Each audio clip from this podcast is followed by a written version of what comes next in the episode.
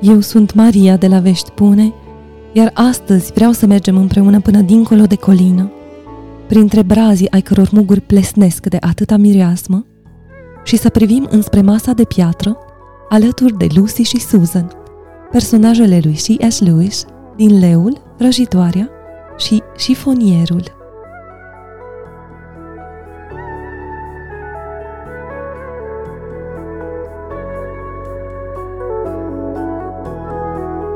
Magia secretă de dinainte de zorii timpurilor.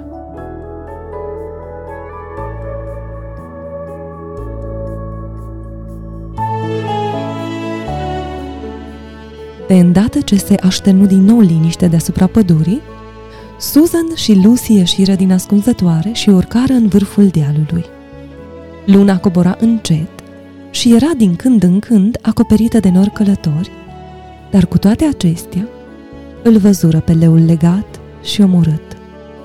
Îngenunchiară amândouă în iarba udă, îi sărutară chipul rece, îi mângâiară blana frumoasă, ceea ce mai rămăsese din ea și plânseră, plânseră până ce le secară lacrimile.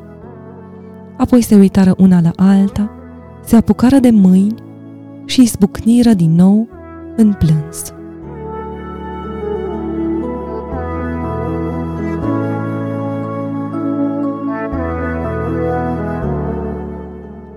Sper că niciunul dintre ascultătorii acestui podcast n-a fost vreodată atât de amărât cum au fost Susan și Lucy în noaptea aceea.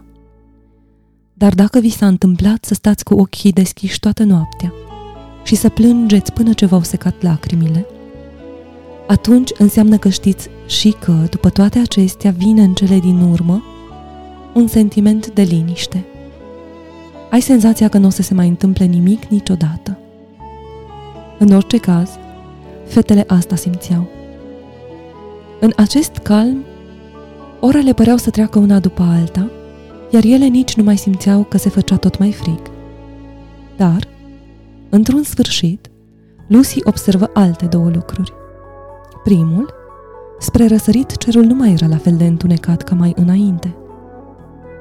Al doilea lucru era ceva ce se mișca încet la picioarele ei. La început nici nu băgă de seamă. Ce importanță avea! Nu mai conta nimic acum. Dar erau mai multe creaturi și mișunau pe trupul lui Aslan. Lucy se uită mai de aproape. Erau mici și cenușii. Vezi ce fac?" întrebă Lucy. Se aplecară amândouă și priviră cu mai multă atenție. Cred că, începu Susan, ce ciudat! Rod frânghiile. Așa mi se pare și mie, spuse Lucy. Cred că sunt niște șoricei prietenoși. Pieții de ei. Nu își dau seama că e mort. Cred că îl ajută dezlegându-l.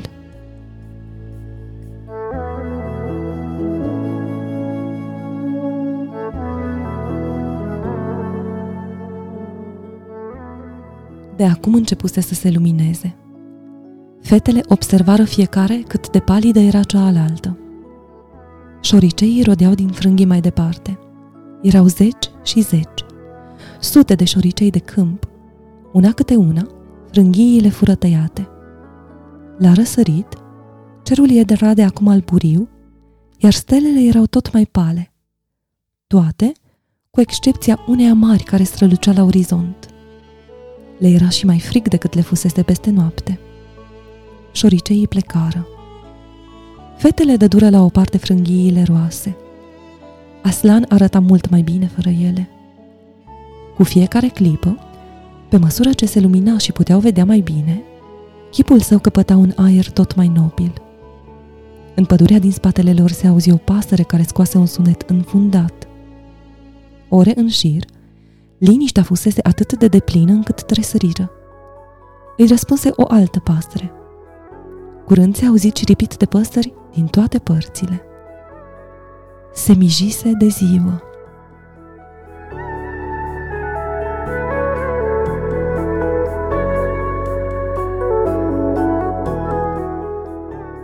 Mi-e tare frig, spuse Lucy. Și mie, mărturisi Susan. Hai să ne mișcăm puțin. Se duseră până la margine, în est, pe culme, și priviră în jos. Steaua cea mare aproape dispăruse. Ținutul părea cenușiu, dar dincolo de el, la capătul celălalt al lumii, se sărea marea. Cerul început să se înroșească. Se duseră încolo și încoace de nenumărate ori, de la Aslan la marginea de est a culmii și înapoi, încercând să se încălzească. Le dureau picioarele. Se opriră o clipă să privească marea și Cair Paravel, care se zărea acum în depărtare. În acest timp, cerul roșiatic devenia auriu de-a lungul liniei unde cerul se întâlnea cu marea și, încet, se ivi soarele.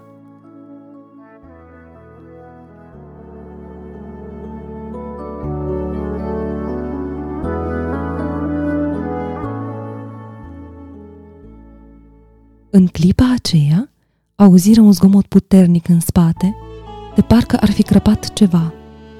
Era un zgomot asurzitor, ca și când un uriaș ar fi spart o farfurie imensă. Ce a fost asta?" întrebă Lucy, strângând-o pe Susan de braț.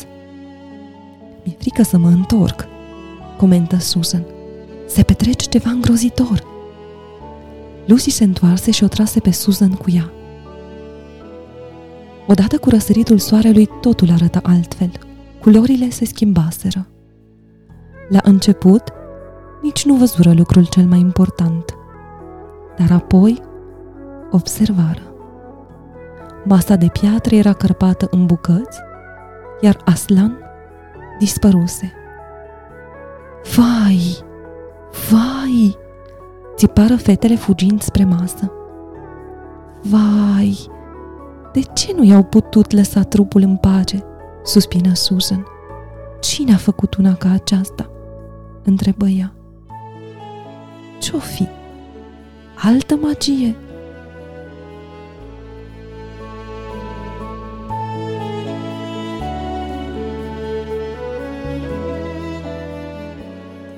Da, se auzi o voce din spatele lor.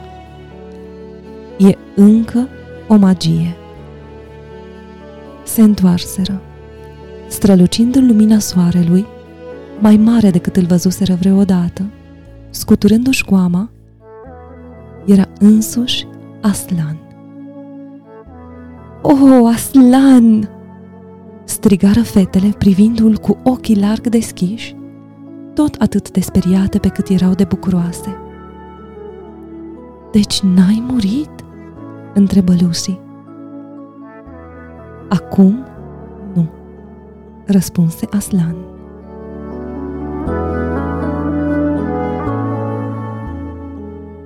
Fetele se aruncară amândouă spre el, îl luară în brațe și l acoperiră de sărutări. Dar ce s-a întâmplat, de fapt? întrebă Susan după ce se mai liniștiră puțin. Deși vrăjitoarea știa magia ascunsă, spuse Aslan, Există o magie și mai tainică pe care ea nu o știe. Ea nu știe decât ce există din zorii timpului.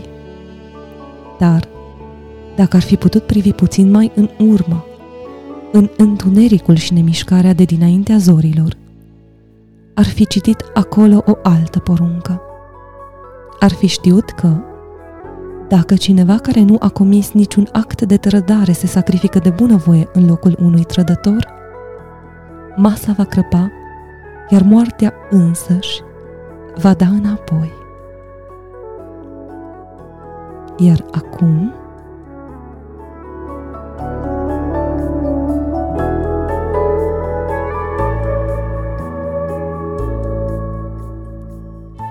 lăsându-vă cu gândul la Aslan, vă invit să ne bucurăm ca niște prieteni, că doar între prieteni bucuria serioasa îndeletnicire a cerului este deplină. Hristos a înviat.